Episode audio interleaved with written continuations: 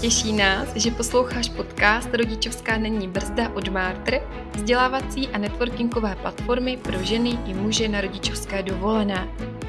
Podcastem tě vždy jednou měsíčně provedu buď já, Katka, nebo já, Klára. Zdravím tě.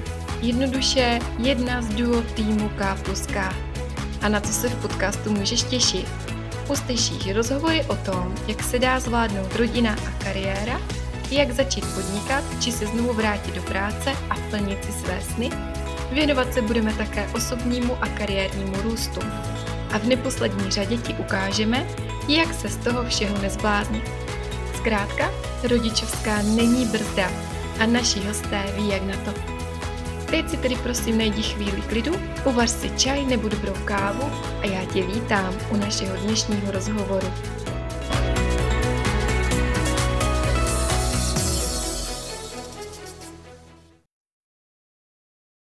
Startupistka Vanda v roce 2015 jí narodil syn Filip a spustila platformu pro rodiče momformoms.cz. S nástupem syna do školky pak začala zjišťovat, jak se mnoho věcí ve vzdělávání dělá dnes stejně jako před 30 lety. A tak se s týmem rozhodli posunout tento obor do 21. století, přiblížit školky rodičům a digitalizovat zastaralou manuální administrativu. Vanda vám v dnešním rozhovoru prozradí, jak dělat dobrý startup, i když uh, neumíte vůbec programovat, jak uh, tráví svůj volný čas se svým synem a taky vám prozradí pár tipů, jak se do toho pustit, pokud máte nápad, který chcete realizovat. Ahoj Vando, vítám tě v našem podcastu Rodičovská není brzda od Martr. A byla bych moc ráda, kdyby se hned na začátku našim posluchačům představila. Kdo je vlastně Vanda? Popíš se. Ahoj, moc děkuji za pozvání, moc si toho vážím. Tak Vanda eh, je máma, Vanda je eh, podnikatelka, startupistka, vedu eh, technologickou firmu a mm, zároveň jsem člověk, který má rád kolem sebe pozitivní lidi. Snažím se budovat věci, které mají smysl a které mají nějaký přesah a Twixy je jedna z nich. Um, takže uh, Vanda je zároveň uh, člověk, který se nebojí překážek a který jich na té cestě už měl dost, ale vždycky nějak tak uh, zakopne, opráší se, zvedne se a jde dál. A mm, Vanda v neposlední řadě je člověk, který uh, se tady snaží být pro lidi a, a samozřejmě uh, bojuju s tím, bojuju uh, s tím, aby jsem mohla jednou říct, že jsem byla dobrý člověk. Takže to je asi ve zkratce Vanda. Ty máš malého syna. Mm-hmm. Vzpomeneš si, jak probíhala ta rodičovská dovolená? Byla jsi 100% času doma, trávila si veškerý čas jenom s ním, nebo si naopak studovala, pracovala, nějak se rozvíjela? Mm-hmm.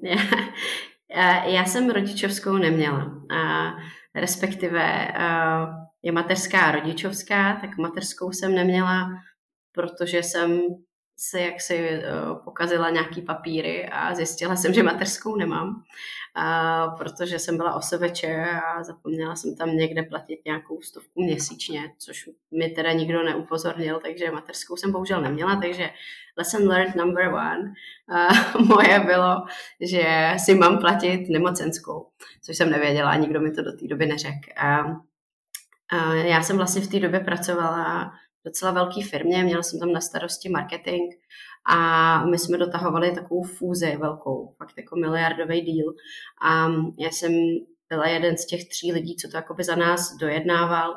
Takže v momentě, kdy jsem otěhotněla, což bylo částečně neplánovaně, ale bylo to těsně před svatbou, tak jsem vlastně se rozhodla samozřejmě dál pracovat, když to bylo na začátku. Pak jsem začala mít nějaké zdravotní komplikace, takže jsem vlastně byla chvíli v nemocnici, pak jsem zase byla doma a nakonec vlastně mě se spustil předčasný porod už v 23. týdnu. A to se teda podařilo nakonec nějak díky skvělým doktorům vlastně pozastavit. Nicméně já už jsem pak zůstala v nemocnici a devět týdnů jsem vlastně ležela v nemocnici a, a v, na jakoby rizikovém těhotenství a v té době a jsem ještě furt jakoby pracovala, nicméně už jsem nemohla nikam chodit, takže jsem měla k ruce holčinu, která mi chodila tam k té mý strašné posteli a vlastně se mi diktovala věci. Samozřejmě jsem pracovala omezeně, ale furt jakoby ta hlava tam nějak jako fungovala. No a co se týká poporodu, tak my jsme byli s Filipkem ještě tři týdny v nemocnici, protože se narodil prostě dřív, v tom 33. týdnu. Um, no a já jsem vlastně dva dny potom, co mě pustili domů, jela na první služebku do Bratislavy, no. Takže asi tak. Já jenom bych upřesnila posluchačům, že u předčasně narozených dětí se v nemocnici zůstává do 36. týdne ukončeného, hmm. aby věděli, proč jste tam leželi. Já sama jsem měla první dítě předčasně narozené, takže jsem hmm. si to hmm. taky prožila. Mm-hmm. A je to teda hodně psychicky náročné. Vůbec eh, bych si teda nedokázala představit, že po 14 dnech, co z nás konečně pustili domů po stráveném mm. čase v nemocnici, bych někam měla.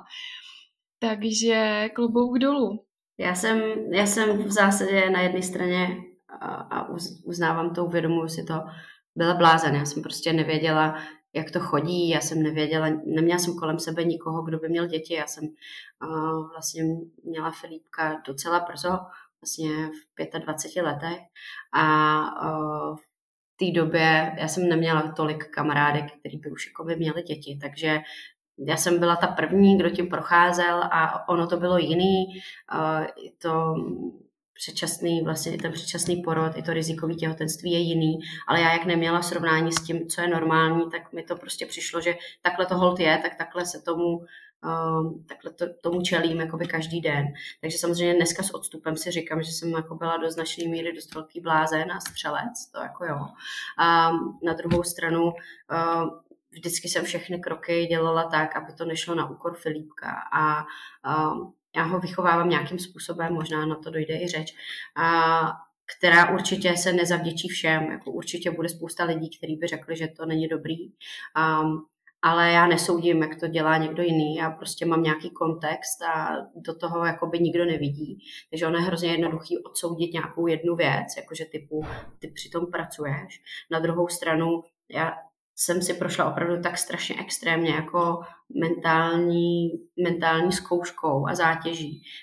Či celým tímhle s tím, že pro mě to, že jsem mohla na jeden den v týdnu, na půl dne vypadnout do práce, bylo opravdu jako chodit si vyčistit hlavu a že mě to jako podle mě udrželo při životě, když si to tak řeknu. Mm, že vlastně mi to dokázalo umožnit prostě fungovat a já jsem se pak strašně zase na toho Filipka těšila a pracovala jsem vlastně hned No, pracovala jsem non-stop, a, ale bylo to totálně osekaný a bylo to v době, kdy on spinkal. Takže šlo to na úkor spíš třeba uh, jakoby nějakých jiných dalších činností volnočasových. Nekoukala jsem na televizi, na filmy, vůbec nic takového a prostě místo toho jsem pracovala, um, ale ten Filipek na tom jako nebyl bytej. No. A samozřejmě pomohla rodina, o tom žádná.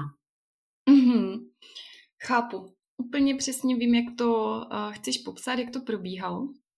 A ono, já vždycky říkám, kdyby existoval nějaký zaručený recept, jak máme vychovávat své děti, mm-hmm. nebo zaručený dův, původ, vůbec důvod, nějaký návod, tak to dělají všichni. Je to tak. Kdyby to bylo, který je ten správný. On nikdo nevidí, co je za zavřenými dveřmi samozřejmě.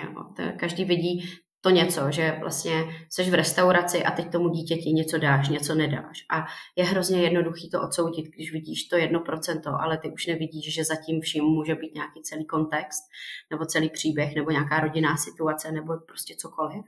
A uh, že vlastně to nemusí být tak špatně. A za mě já celou dobu a doteď, Filipkovi je čerstvých šest a mám vlastně v zásadě jediný benchmark a to je, jestli on je uh, šťastný človíček a jestli je jakoby mentálně vyrovnaný, spokojený, nemá nějaký problémy, nebojí se třeba a tak. A když vidím, že on je úplně v pohodě, naopak on je on je takový malý founder, jo. On všude, on kamkoliv přijde, tak uh, on to tam zorganizuje a, a vlastně vymýšlí nápady a je vlastně úplně kreativní a je skvělý a není žádný jako svázaný nějakýma dogmatama, tak já vidím, že on je prostě šťastný člověk a uh, takže to, jak to dělám, bez ohledu na to, co si o tom kdo myslí, teď myslím s ohledem na moje mateřství, tak prostě zjevně funguje. Nebo minimálně funguje kombinace mě a Filipek a to je vlastně to, co je nejdůležitější.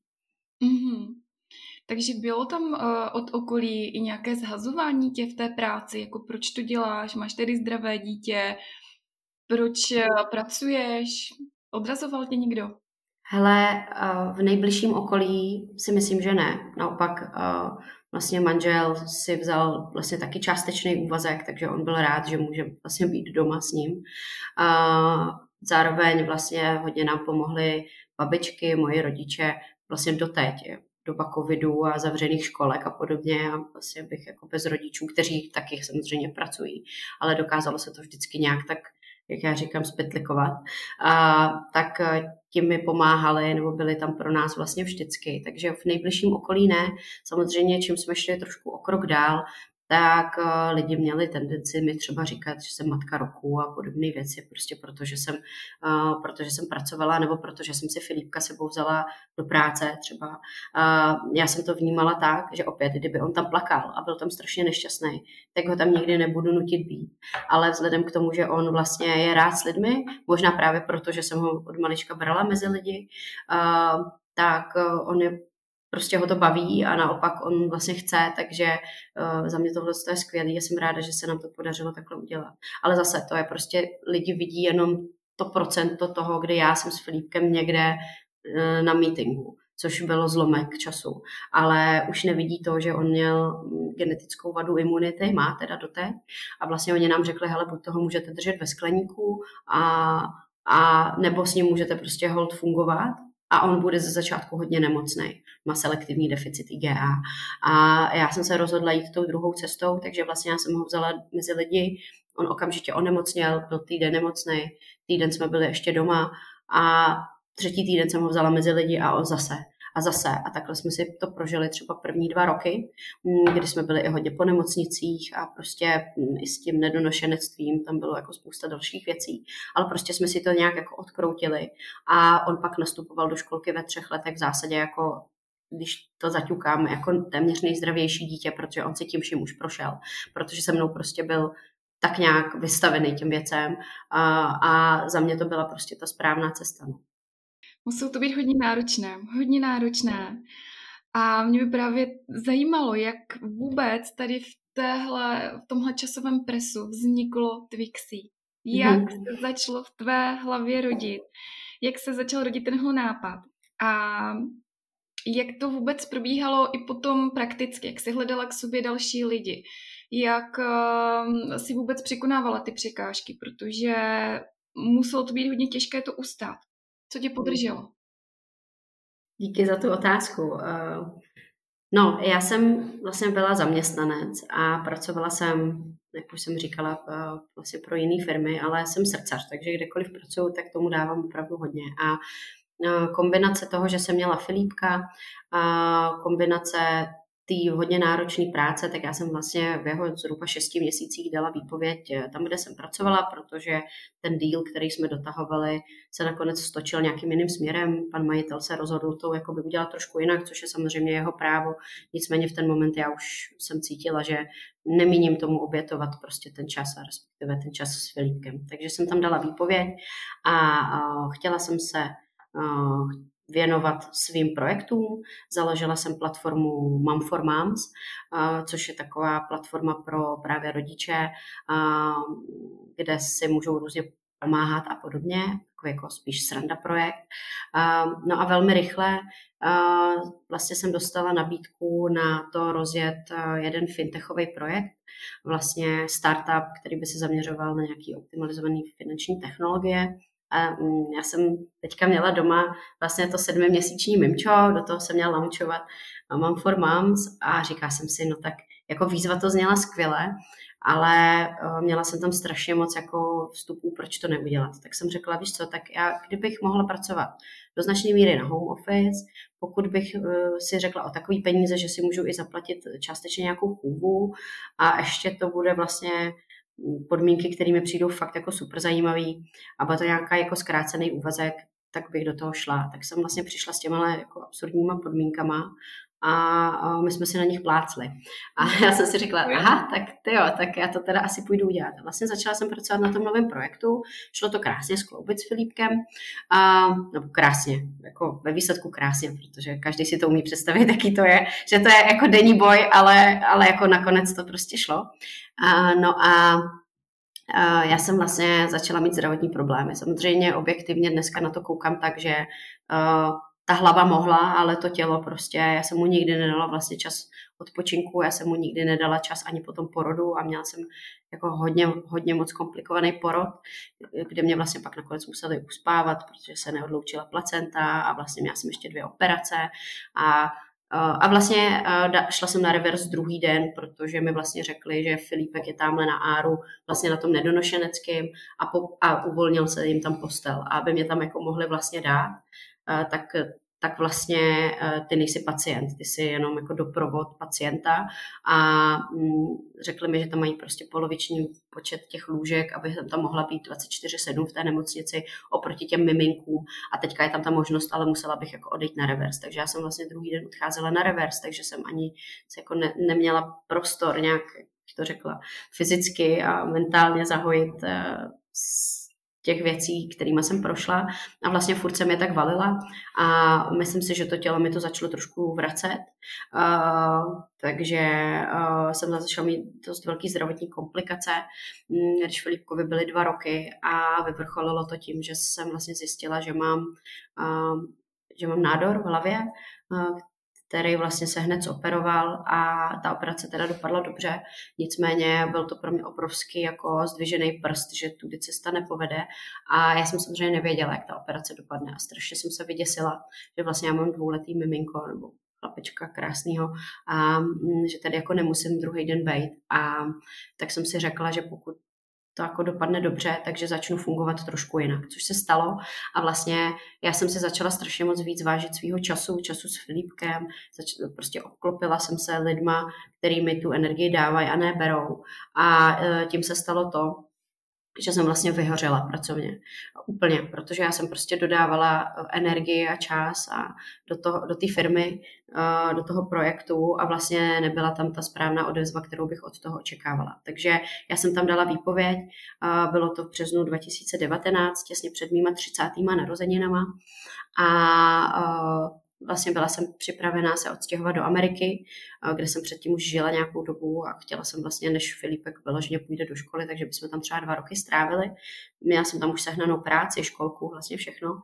A, no a v té době, jak jsem to řešila, a, tak jsem viděla, jak ta americká školka může fungovat jinak a jaký mají možnost nástrojů a podobně. A srovnávala jsem to s tou mojí školkou, která jinak byla skvělá. A říkala jsem si, to je strašný, proč to nefunguje i u nás. No a tím, že jsem měla ještě to mám formám pořád, tak jsem si tam udělala průzkum mezi rodičema. Zjistila jsem, že ten problém neřeším jen já, protože kdo neví, tak Twixy je vlastně platforma pro digitalizaci školek a předškolních zařízení. Na jedné straně je to zjednoduším sociální síť, kde školka je propojená nebo učitelé jsou propojeni s rodiči a informují je. A na druhé straně je to management software pro tu školku, tak aby vlastně učitelé a ředitelé se mohli věnovat dětem, měli ten čas na ty děti a nemuseli duplicitně někde počítat pořád všechno na papírech. Prostě ten systém to za ně udělá sám. Takže je to systém, který je opravdu od rodičů pro rodiče a od učitelů pro učitele. No takže to byl začátek a mě to napadlo, začalo mi to hlodat a, a protože neumím ty věci dělat tak nějak jako na půl, tak jsem si řekla, dobře, tak já si dám takovou jako svodku a dám si 10 bodů na papír který když by jako náhodou se potkali a opravdu jako dopadly, no tak pak už to půjdu udělat. Takže jsem tam udělala to, jak je vlastně velký trh, jaká je tady konkurence, jak je tady zájem o ty věci. Kolik by to stálo, kdo by mi to udělal, jak rychle, jestli bych ty peníze na to sehnala a tak dále. A mm, nakonec, jestli bych měla i nějaký opravdu jako proof of concept, jestli bych nějaký platícího zákazníka, takže jsem s prezentací to zkusila jít prodat a když jsem zjistila, že jsem to prodala, tak jsem to šla objednat a zrušili jsme odjezd do Ameriky a nakonec jsem se rozhodla uh, pověnovat uh, tomuhle projektu a vůbec jsem netušila, jak to bude vypadat. No a o dva roky později jsme tady s, s Twixim, který je na začátku své dlouhé cesty. Skvělé, skvělé a líbilo se mi teď, jak jsi tam i popsala, jak uh, si to dělala prakticky. Co jsi napsala, jaké body a myslím si, že pokud nás někdo poslouchá, tak uh, se právě může teďka držet těchto bodů, které si vyjmenovala, jak si postupovala a uh, když bude mít nějaký nápad, tak mm-hmm. se takhle taky hodit na papír. Úžasné. 100%. Jinak můžu určitě doporučit, kdykoliv budete uvažovat, že byste se do něčeho pustili, jděte do toho, ale dvě takové rady, pokud máte ještě nějakou práci třeba při tom, tak ji hned nepouštějte. Zkuste si to rozjet jakoby bokem, protože ona ta realita je potom mnohem kostrbatější a dražší, než si jakkoliv vymyslíme dopředu. Takže ty peníze se budou hodit. To je jedna věc. A druhá věc, určitě se na to připravte, udělejte si domácí úkol a uh, sezbírejte si dostatečné množství vstupů. Um, zkuste se na to zeptat lidí okolo sebe, zkuste se zeptat lidí třeba na internetu, co si o tom myslí, protože um, ta zpětná vazba z toho trhu, co nejrychleji to jde, nejrychleji udělejte MVPčko, a, uh, což je ta nejmenší možná podoba té věci a jděte s tím co nejrychleji mezi lidi já bych to vysvětlila ráda, kdyby mm. někdo nevěděl, o co jde.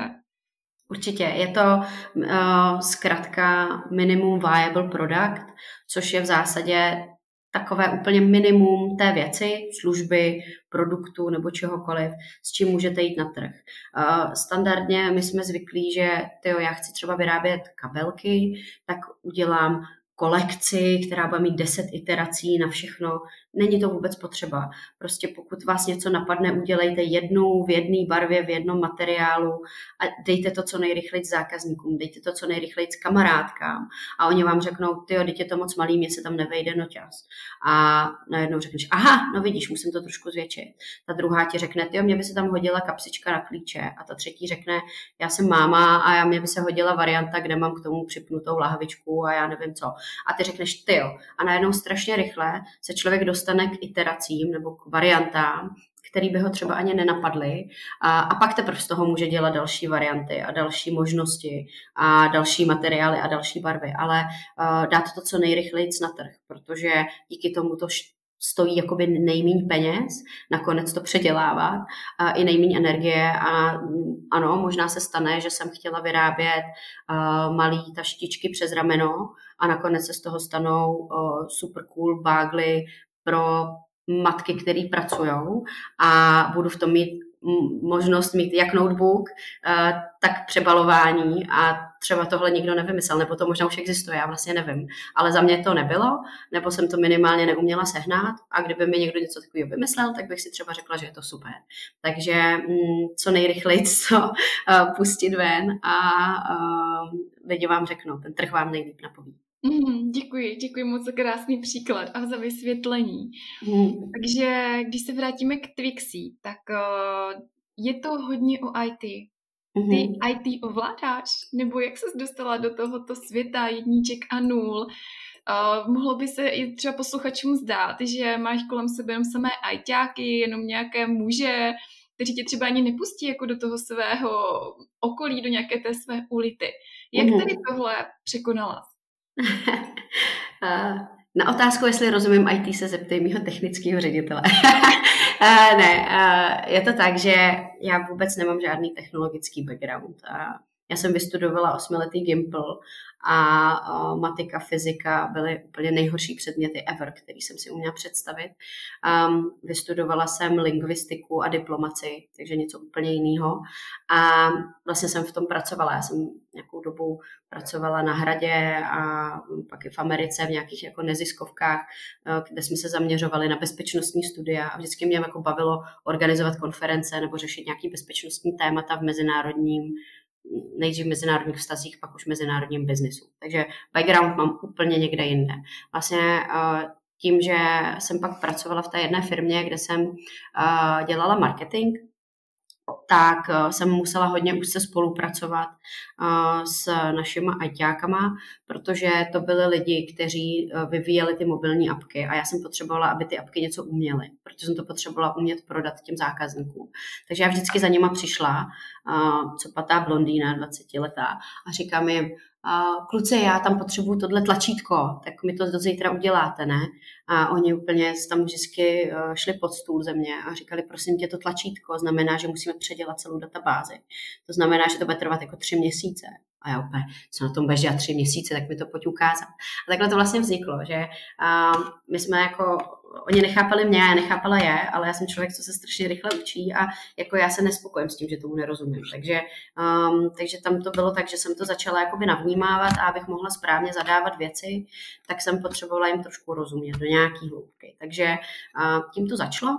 A pak jsem vlastně v tom fintechu dávala dohromady vlastně už technologickou platformu, nebo vlastně ještě předtím to bylo to Mum for Moms, kde jsem hledala opravdu nějaký parťáky do týmu a, a rozhodila jsem si tě přes kamarády a říkám, hele, potřebovala bych nějaký vývojářský tým, který by mi s tím pomohl. A já jsem ještě vůbec nevěděla, jaký je rozdíl mezi no, všichni ajťáci nesnáší, když jim říkáme ajťáci, protože to je asi jako bychom řekli zaměstnání. Jo, těch ajťáků je 170 tisíc typů a jsou to od programátorů, kodérů, testrů a tak dále. A těch, pro, těch, těch vývojářů je zase eh, desítky typů na všechny ty možné jazyky a backend a frontend a tak dále. Omlouvám se všem ajťákům. Takže ano, ajťáci nesnáší, když jim říkáme ajťáci a zároveň ještě nesnáší, když jim říkáme programátor, protože programátor je prej to, čím otáčím na pračce, když ji chci nastavit. Prej se říká vývojář anebo developer. Takže kdo má doma za manžela ajťáka programátora, tak sorry, omlouváme se vám, že... Takže uh, já jsem pak začala zjišťovat, jak opravdu jako velká komplexní tématika to je.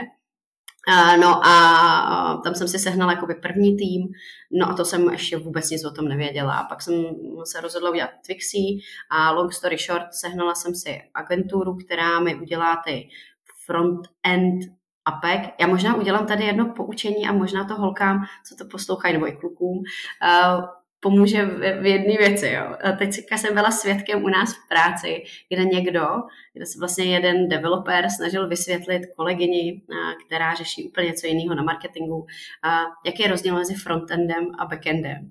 A on stál u auta a říká jí, víš, Kristýno, frontend to je ta karosérie, to je to, co ty vidíš, to, co se ti líbí a na co šaháš. No a backend, to je to, co je vevnitř, co není vidět, ale co to jako pohání. A ono ani jedno bez té druhé věci nemůže fungovat.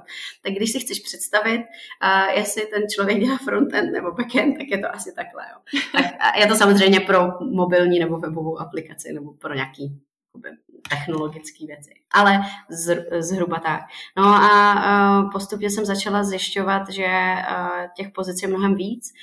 Um, takže když vedeš technologickou firmu, tak prostě v tom potřebuješ být. Zadávala jsem specky, v zásadě jsem vyvíjela uh, to ve spolupráci s těma našima developerama, s tím, že oni jako by byli ty ruce a já byl ta, byla ten mozek, ale do značné míry mě prostě srovnávali v tom, co, je scho- co jsme schopní a co nejsme schopní udělat. Takže já jsem se praxí naučila.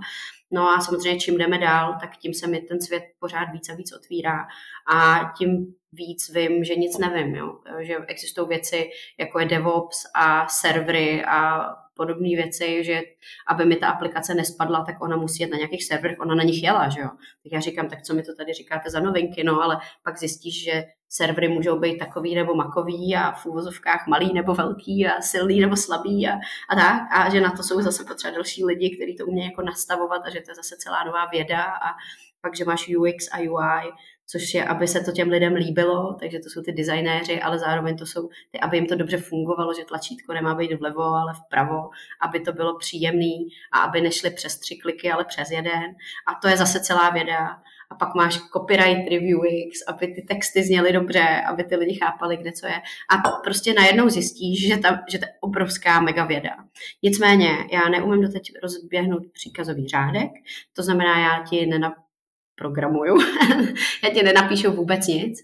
Uh, nerozumím zdrojovému kódu. Když se na něj podívám, tak poznám, že je to zdrojový kód a tím končím. Uh, a uh, neumím ty věci do hloubky, ale umím ty věci koordinovat, vím, kam se koukat, vím, kam se kde se ptát, vím, kde jsou většinou uh, pain points a uh, řeším to z pohledu product manažera. A holky to můžou, nebo kdokoliv to může dělat taky, i když jste netechnologický, vy můžete být product owner, což znamená to, že vlastně vy jste ten hlavní nejhlavnější uživatel a vy to dáváte to uživatelský zadání a pak děláte to uživatelské testování.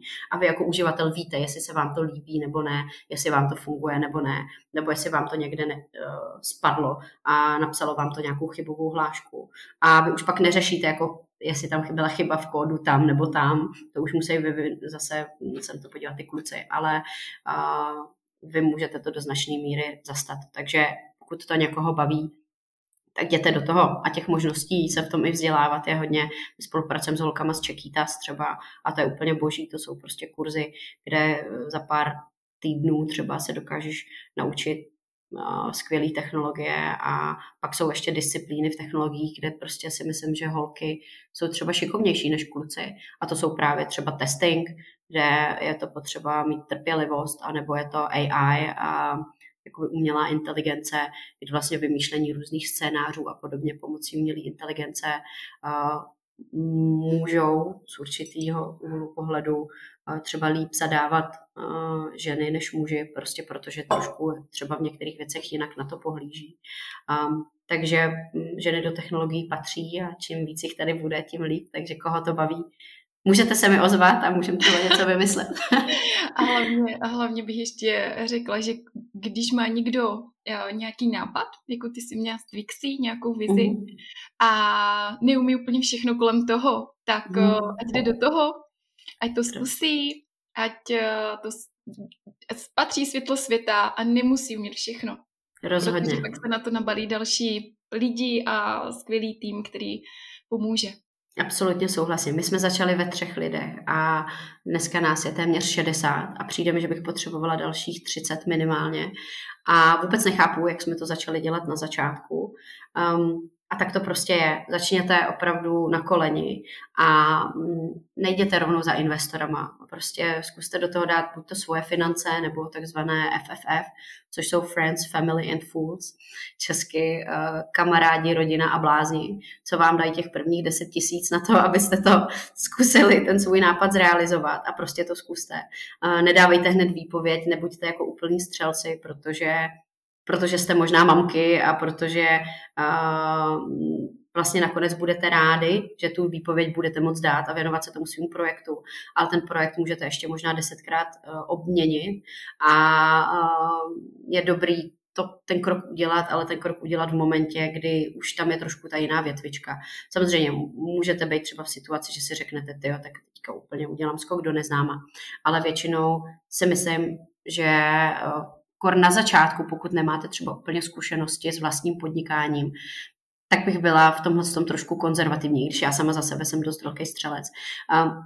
Ale uh, udělala bych takový princip opice a opice nikdy neskočí jako do neznáma, ona vždycky najde ten jiný strom a skočí na něj. A, a ten nemusí dopadnout, on se může zlomit, to nevíme. A ten nový biznis nám nemusí výjít, to prostě nikdy nevíme, ale minimálně už mu jako dát nějakou štábní kulturu trošku a vědět třeba, co to reálně bude stát, jak dlouho budu muset eh, žít o rohlíkách a tak.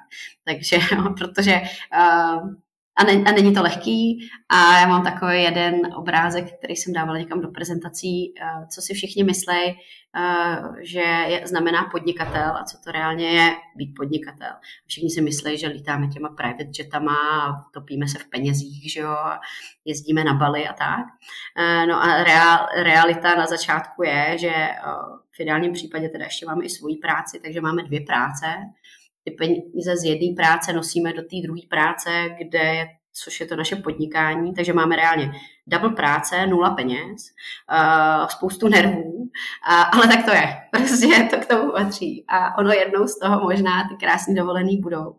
Ale myslím si, že je dobrý zatím mít ještě i nějakého jiného hybatele, než jenom peníze, protože peníze se dají teda rozhodně vydělat i třeba jinak, než jenom uh, jakoby tvrdým podnikáním.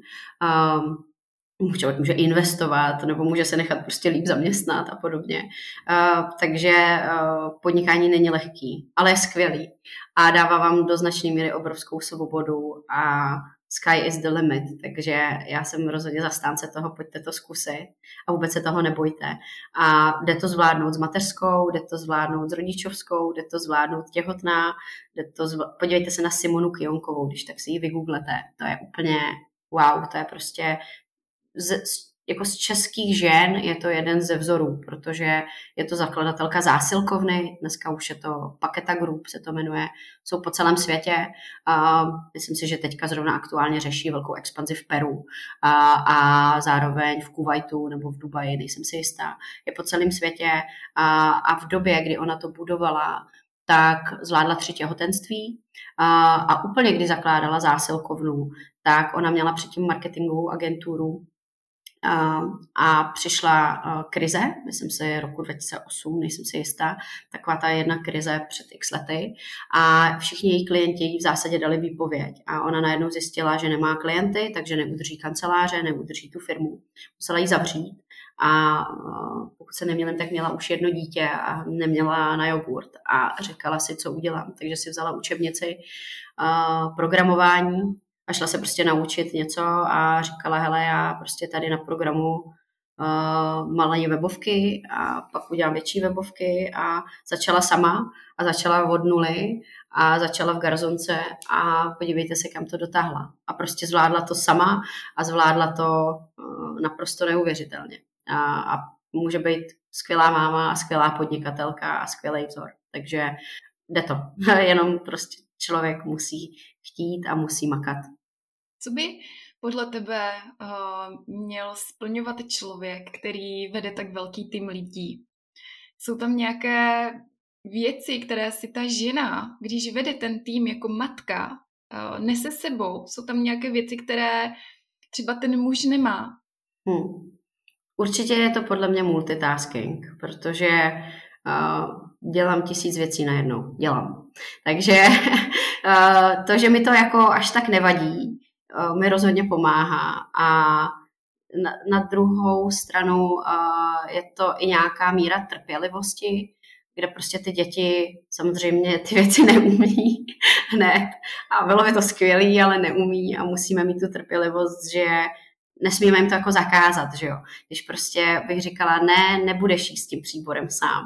Jo, a po každému to nakrájela, no tak on se to nikdy nenaučí, takže já musím prostě přežít to, že to bude pomalý, musím přežít to, že bude všude bordel, ale díky tomu on se to naučí.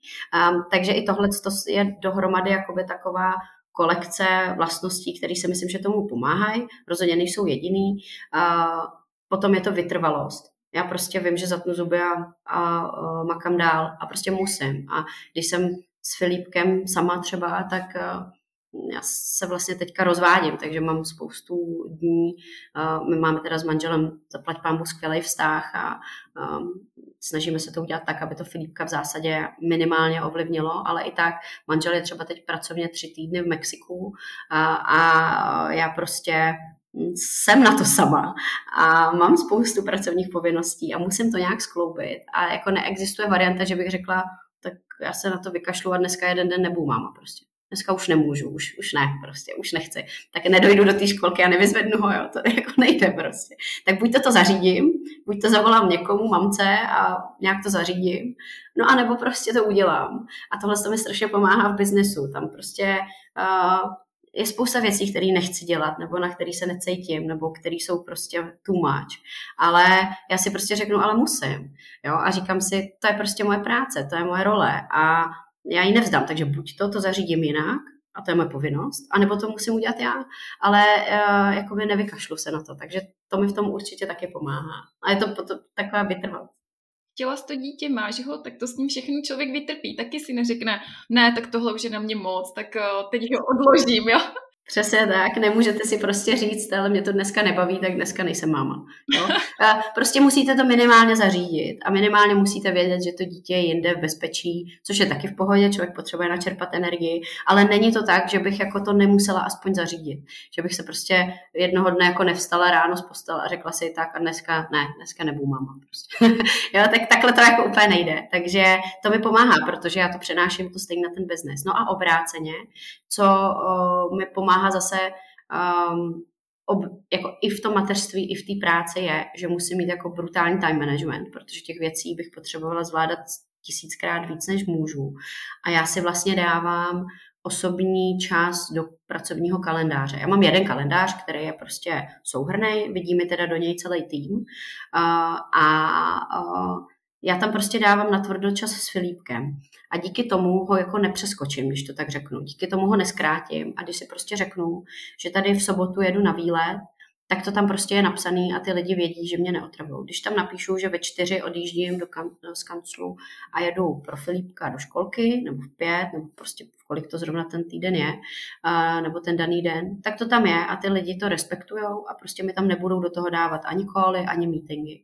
A uh, nebojím se tam napsat klidně, když by byl, já nevím, svátek, nebo kdybych Filipka omluvila ze školky a dali jsme si tam půl den osobních věcí, no tak prostě to tam klidně napíšu a klidně tam napíšu, jdeme do zoo.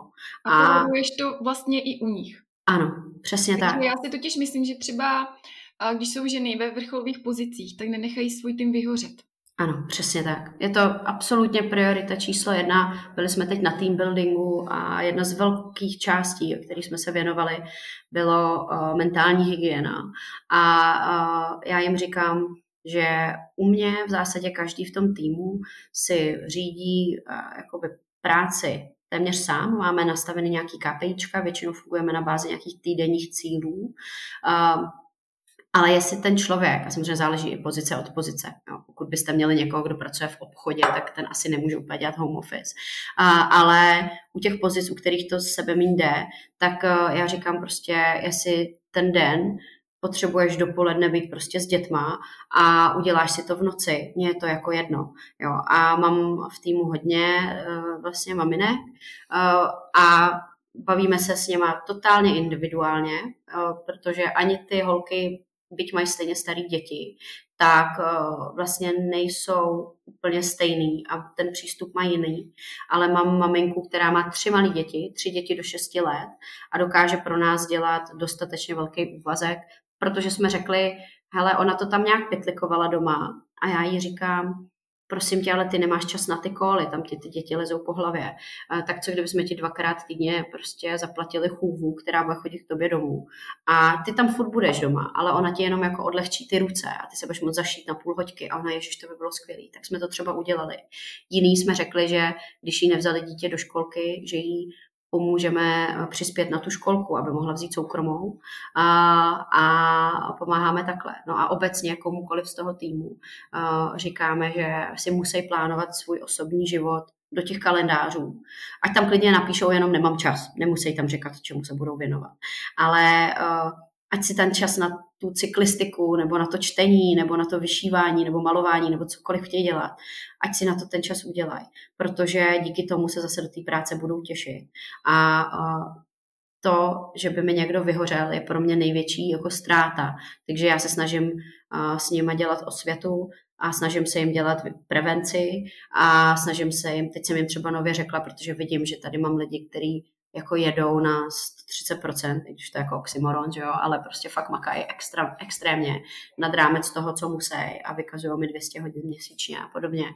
Tak já říkám, hele, je to skvělý, já taky tu práci žeru a miluju, ale stejně tam narvi ten, um, ten osobní život, protože když to neuděláš, tak tady jednoho dne skolabuješ a to je to nejhorší, co se může stát tobě a nakonec přeneseně i té firmě.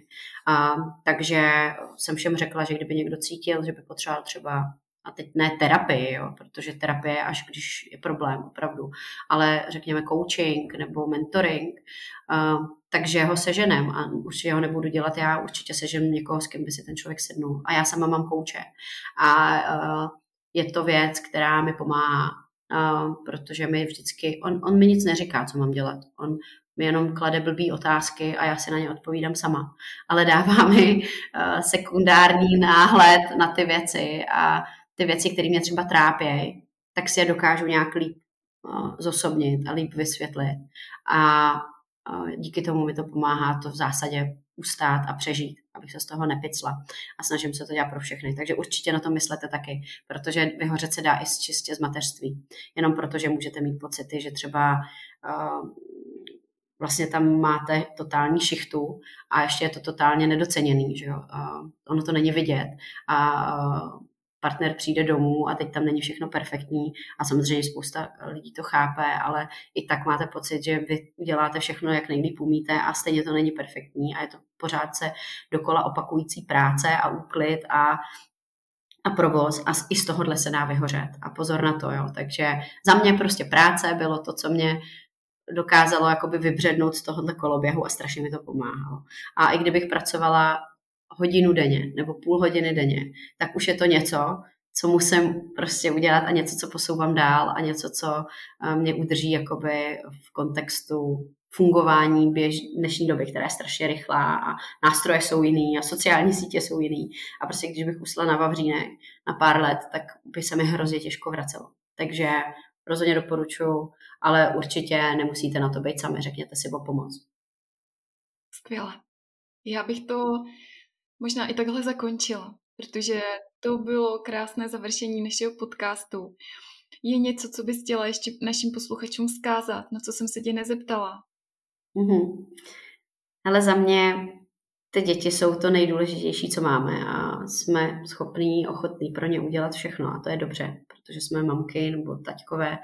A na druhou stranu, tak jak v letadle, když to letadlo má nějakou komplikaci, a vypadnou ty masky, tak vám vždycky říkají, nasaďte první masku sobě a pak dětem. A já, když jsem to slyšela poprvé, tak jsem si říkala, co to je za blbost. Přece to dítě je na prvním místě a, a je to tak dobře a pane bože, proč bych to dávala nejdřív sobě. A, a pak mi někdo vysvětlil, no víš, protože když dáš dítěti masku, tak ho v ten moment jako zachráníš, ale mezi tím ty se udusíš a tím už mu nepomůžeš o pět minut později, až to letadlo teda někde dosedne a začne hořet a to dítě se samo z toho letadla nedostane.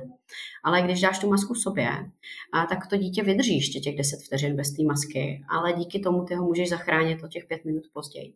A já na to takhle koukám. Takže uh, je to strašně nepopulární to říct na hlas a je to přesně jedna z těch věcí, za kterou jsme linčovaný a kamenovaný, uh, když to vlastně řekneme. Ale uh, buďte trošku sobci. Mně to samotný nejde, ale myslete na sebe. Myslete na to, aby hlavně vy jste byli v pohodě. A ať to znamená cokoliv, ať to znamená to, že si prostě potřebujete jít vyčistit hlavu, zaběhat, eh, nebo někdy prostě jenom nebejt s těma dětma. Protože díky tomu budete prostě lepším rodičem, protože načerpáte zase tu energii. A my, my jsme super people, dokážeme uh, dokážeme je prostě načerpat strašně rychle. V porovnání třeba s někým, kdo to ještě nezažil, protože ta intenzita je úplně jinde. Ale prostě udělat si čas sám na sebe nebo na ty věci, které chceme dělat, je extrémně důležitý, protože když vy budete šťastný, tak to dítě taky bude šťastný.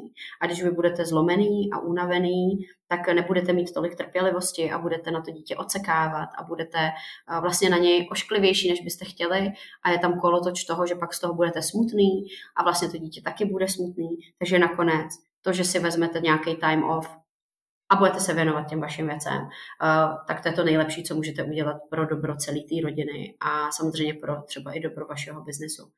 Takže myslete na to, já jsem to sama dlouho nedělala a učila jsem se z toho a teďka to dělám a vidím, že všichni ve vašem okolí, když vy jste šťastný, tak z vás budou taky šťastný a budou z toho mít radost. A ty, co ne, a i takový se najdou, tak to zase možná nejsou správní lidi, kterým byste se měli obklopovat, pokud oni nejsou šťastní, když vy jste šťastní. Takže to je asi moje rada. Děkuji. Děkuji za rozhovor. Moc děkuji.